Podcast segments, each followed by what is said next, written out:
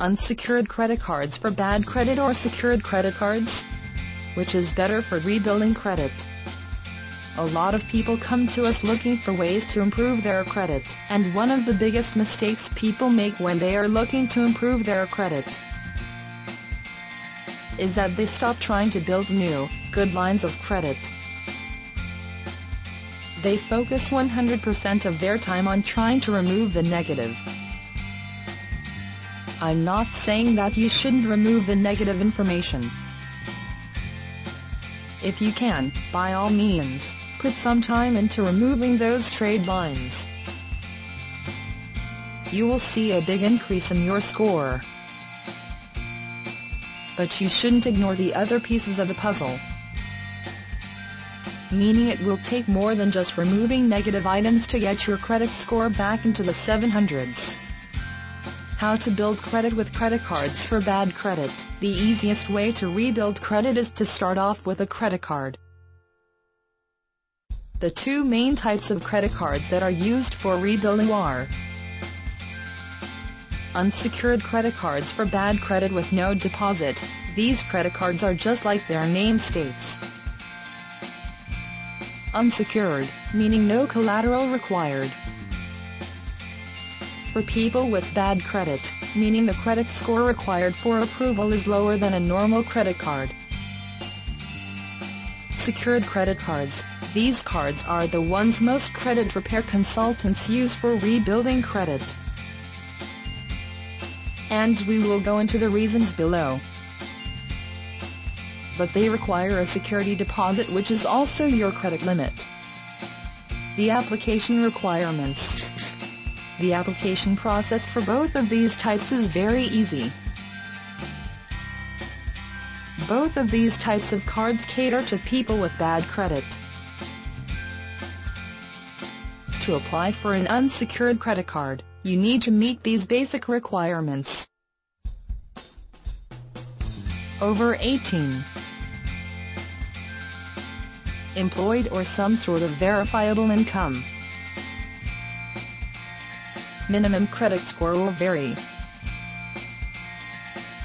You need to read the fine print. We have seen some bad credit cards have a required credit score as low as 570 and some as high as 625. And both of these cards can be used to rebuild your credit. Why do credit repair companies love secured credit cards? As their names imply, secured credit cards come with a deposit requirement. This security deposit is used as your credit limit.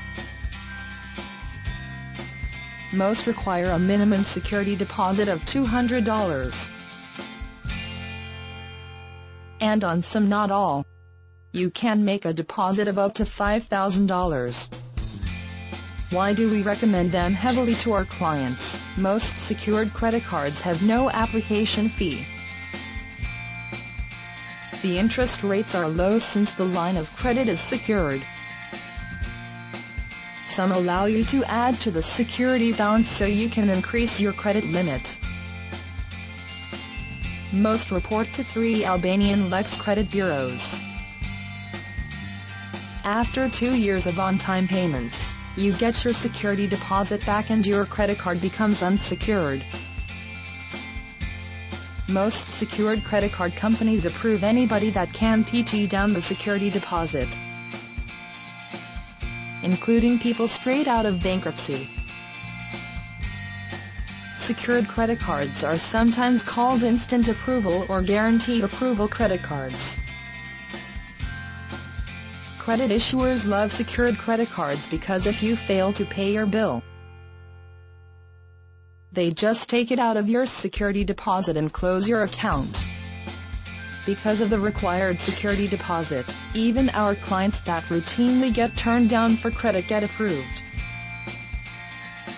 You can use secured credit cards to jumpstart or rebuild your credit history. When to use unsecured bad credit credit cards. I recommend unsecured credit cards for bad credit when my client doesn't have the money for a security deposit. The benefits of unsecured credit cards for bad credit are No security deposit required. Depending on the issuer, they accept very low credit scores. They will report your payment history to the credit bureaus but there are some cons to using the unsecured bad credit cards. Namely, the credit limits granted are low.